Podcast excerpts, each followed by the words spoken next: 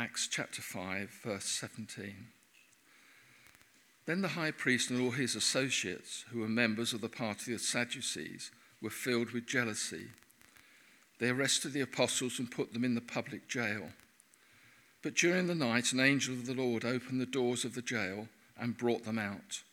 Go, stand in the temple courts, he said, and tell the people all about this new life.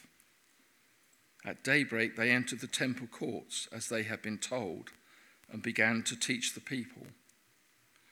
When the high priest and his associates arrived, they called together the Sanhedrin, the full assembly of the elders of Israel, and sent to the jail for the apostles.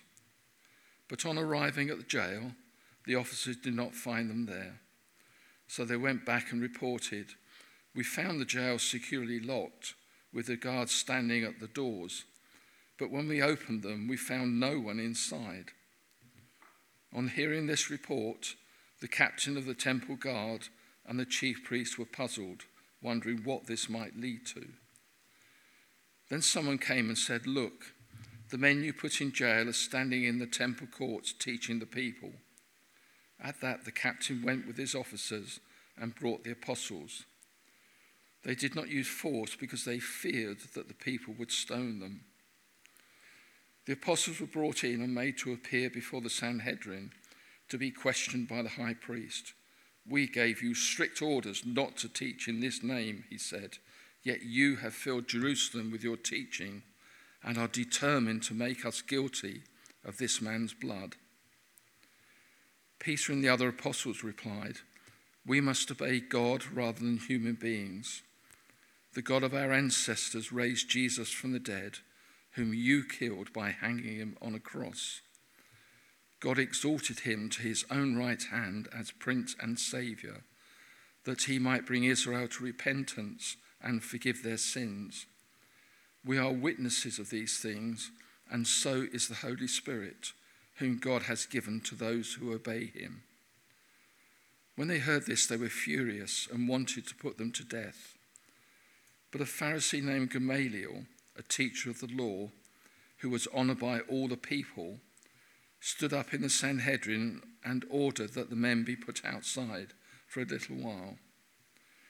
Then he addressed the Sanhedrin Men of Israel, consider carefully what you intend to do to these men. Some time ago, Theudas appeared, claiming to be somebody, and about 400 men rallied to him. He was killed, all his followers were dispersed, and it all came to nothing. After him, Judas the Galilean appeared in the days of the census and led a band of people in revolt. He too was killed, and all his followers were scattered. Therefore, in the present case, I advise you leave these men alone, let them go. For if their purpose or activity is of human origin, it will fail. But if it is from God, you will not be able to stop these men you will only find yourselves fighting against God. His speech persuaded them. They called the apostles in and had them flogged. Then they ordered them not to speak in the name of Jesus and let them go. The apostles left the Sanhedrin rejoicing because they had been counted worthy of suffering disgrace for the name. Day after day in the temple courts and from house to house, they never stopped teaching and proclaiming the good news that Jesus is the Messiah. This is the word of the Lord. Let us pray. May the words of my mouth and the thoughts of all our hearts be now and always acceptable in your sight, O Lord, our strength and our Redeemer. Amen. Uh, to be seated.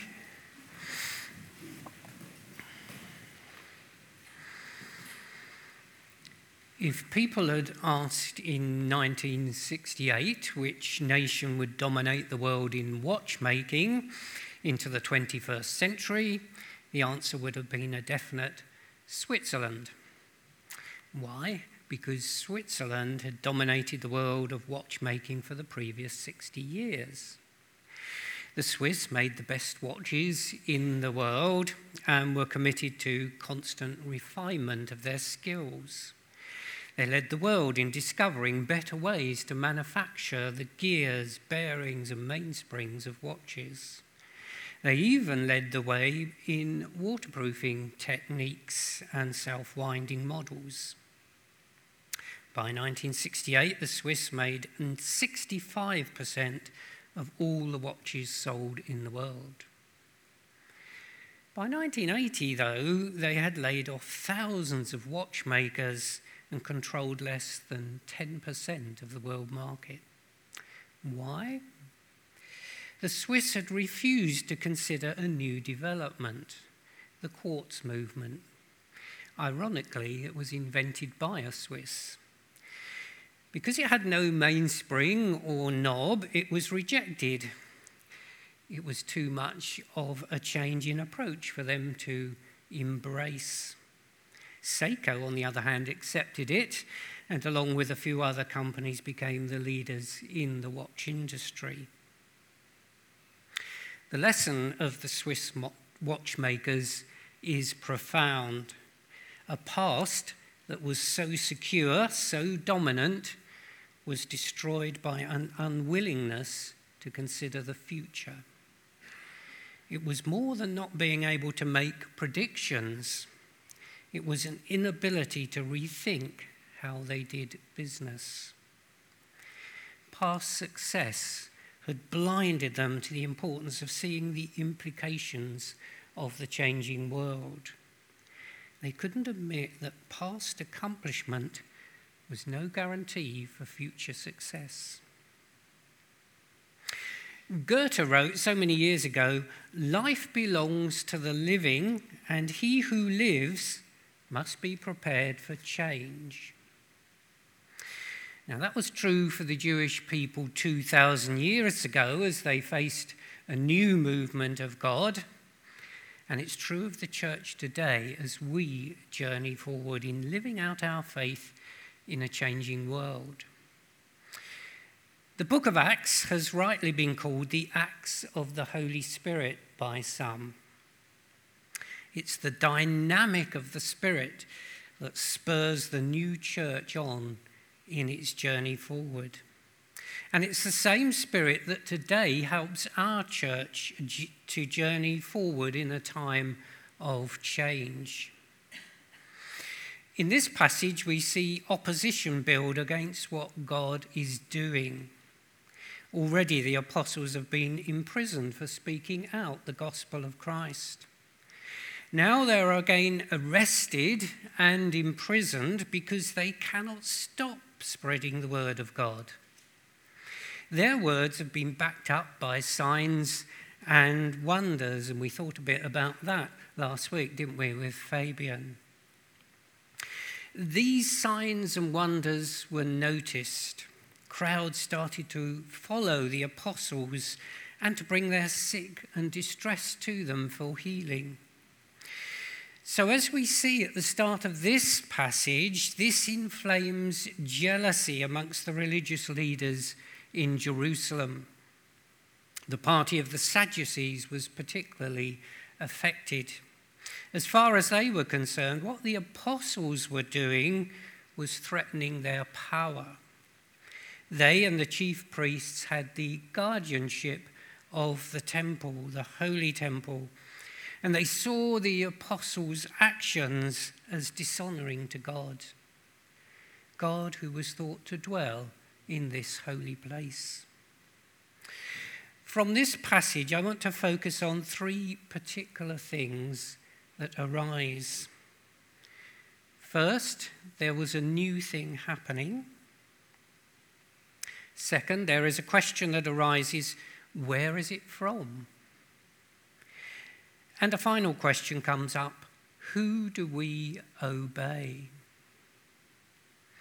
So, first, we find that when the apostles are miraculously released from the jail, the angel of the Lord tells them, Tell the people the full message of this new life.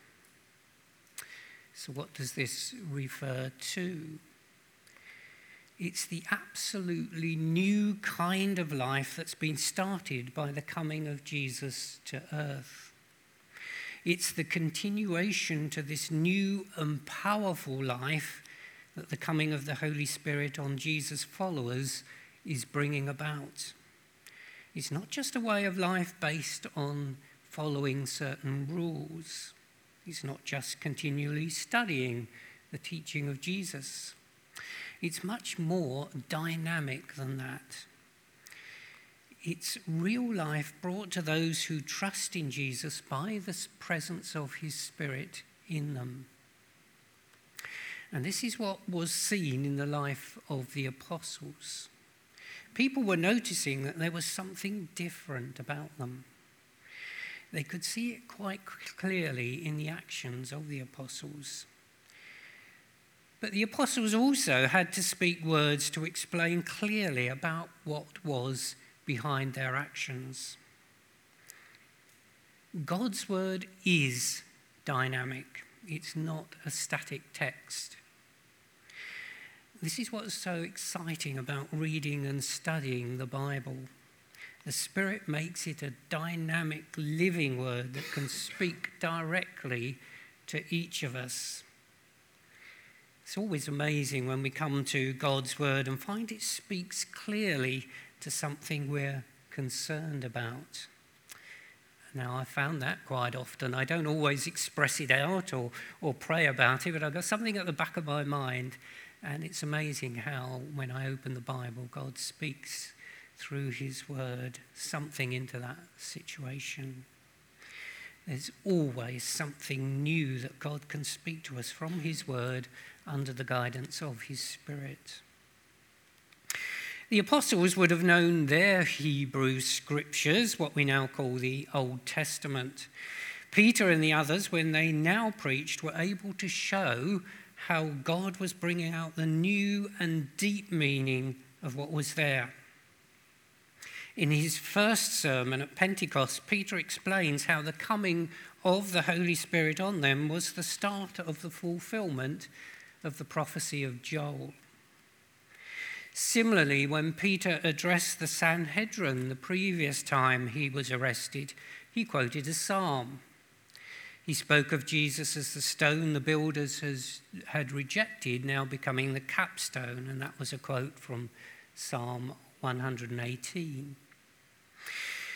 The angel of the Lord wants the apostles to continue to bring the words of this new life to the people.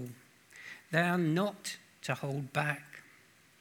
They will speak of how the scriptures God had given Israel were now coming to fruition in a new and a dynamic way.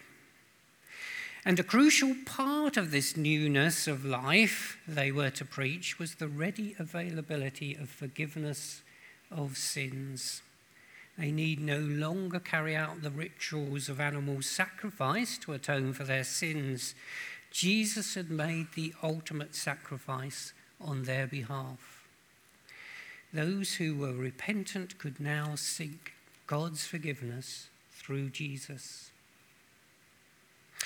In fact, that's exactly what Peter says to the Sanhedrin when he's eventually brought before them. There's a bit of irony here in what we see happening. The religious leaders have imprisoned the apostles to stop them speaking in the temple. So, where do they find them when they want to call them to appear? They're not in jail, but they're preaching in the temple courts again. It seems they just can't be kept down. And that leads to another whole discussion amongst these leaders. The discussion revolves around the question of where all this that the apostles are doing and speaking comes from. Peter still speaks boldly to them in a way that makes them even more angry. Jail hasn't had the desired effect of putting the apostles off from what they're doing. Perhaps executing them will stop this. Fortunately, there's one present who's able to speak some real sense to the rest. Gamaliel is called a teacher of the law who is respected. This description of him is also backed up by other sources from the time. He was held to be one of the great rabbis of all time. At this time, there were two different schools of teaching the law. One took a hard line that the rules had to be obeyed to the letter, and anyone disobeying them should be put to death. The other school held that it's down to people's choices. Keeping the law is a matter of the heart. A heart turned to God will want to keep to his law. Gamaliel was this latter school of thought. Gamaliel takes the line that what is from God will not be able to be put down or stopped. What is from human philosophy will not ultimately prevail itself against God's ways. He gives the example of previous uprisings that had caught a following. Theudas claims to be a prophet or Messiah figure, and he gained a following for a while. But he was killed, and his followers scattered as the promise of Theudas came to nothing. He also quotes Judas of Galilee, who led a rebellion against the authorities. He was also killed and his followers dispersed. In fact, it seems that at this time there were many false prophets and claimants to be messiahs. None of them proved to have divine power. Gamaliel is making the point that if a movement is truly of God, then it will flourish and prove itself. If it's just some crazed person with their own idea of their importance, then they will soon be found out to be false. He pleads to let the apostles go their way. If what they're doing and saying is not from God, it will eventually come to an end of itself. But if it is genuinely of God, then it won't be stopped by attacking the apostles. God will continue his work, whatever. And the religious leaders will then find themselves fighting what is of God. Time and time again throughout the history of Christianity, there have been new ideas or prophecies proclaimed. And it's then always difficult to sort out what is genuinely of God in all of this. The answer is to seek God in prayer and to see how these things measure up to God's word given to us in the Bible. God will never contradict himself. The Bible does give us a way of determining whether a prophecy is genuinely of divine origin. If it is truly of God, it will come about. It will work out in a positive and upbuilding way for his people.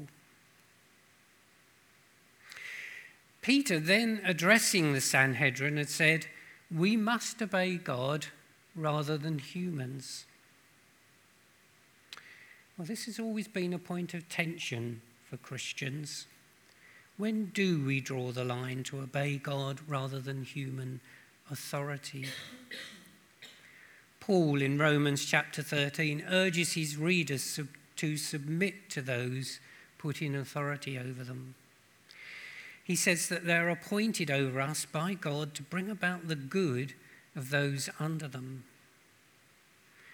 And Jesus urged giving to Caesar what was due to him and giving to God what was due to him.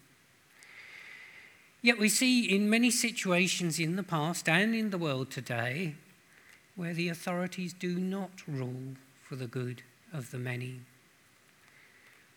What are we to do? Many of our brothers and sister Christians face this dilemma currently. Here's just a couple of examples an Iranian Christian convert, and three Azerbaijani Christians have each been sentenced to 10 years in jail by a court in Tehran. The four believers were arrested last year when secret police raided a house church meeting in the town of Karaj, 30 miles west of Tehran. The three Azerbaijani Christians who spent four months in prison have since left the country and were sentenced in their absence for establishing or directing groups that, quote, threaten the security of the country. The 46 year old Iranian Christian convert, Nazar Navad Goltepe, was also convicted of the same offence and now faces 10 years behind bars in Iran's notorious prison system. Christians were targeted in incidents in at least five different states across India on Palm Sunday. Police arrested three pastors and their wives during a church service in Madhya Pradesh. In Haryana and Rajasthan, Hindu extremists disrupted church services and persuaded police to arrest Christians by falsely alleging that they had forced Hindus to convert to Christianity. In Tamil Nadu, local officials invaded a private prayer meeting in a pastor's home. Many today face oppression and injustice for following Christ. We're very lucky here, aren't we? We don't face that kind of oppression or injustice. Maybe we face some criticism or some. Uh, uh, things along the way that, uh, that may not be comfortable, but we're not persecuted in that same way. But like Jesus, those people, those brothers and sisters, don't react with violence. There are always ways open for peaceful protest. The governing authorities are definitely meant to keep law and order, but we can see so often many go beyond what is for the good and actually oppose God's work. Here, Christians have to stand up for their faith and face whatever is thrown against them. It's down to the rest of the church to support them in appropriate ways. We are a worldwide church, they are our brothers and sisters wherever they are.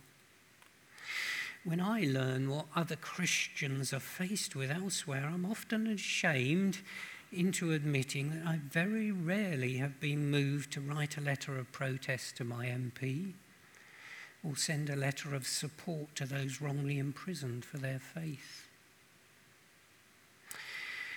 The question of when it's right to oppose governing authorities or whether to submit to them is one we must wrestle with in the situations that we face. It's a time for much prayer and reflection with other Christians. Let's not just make our own decisions on that. The apostles were not cowed by the threats of the Sanhedrin. They were flogged, which wasn't a very pleasant experience. In fact, it could kill some, it was so severe. Despite that, they felt joy knowing that they were being obedient to God's will as they continued to speak and to act for Him. Peter later writes to a suffering church in his first letter It is better, if it is God's will, to suffer for doing good than for doing evil. For Christ died for sins once for all the righteous for the unrighteous, to bring you to God. He was put to death in the body, but made alive by the Spirit. The Spirit spurred the apostles on to continue to be bold in proclaiming the gospel of Christ. Well, change is an inevitable part of life. So often for the church, as it was for the Jewish religion of the Apostles' day, it becomes something to oppose. It's not comfortable. We don't like change. We get comfortable in the way things are, and we find change too challenging to our comfort. Well, we now face change in the church at Seasalter, don't we? Are we ready to embrace it?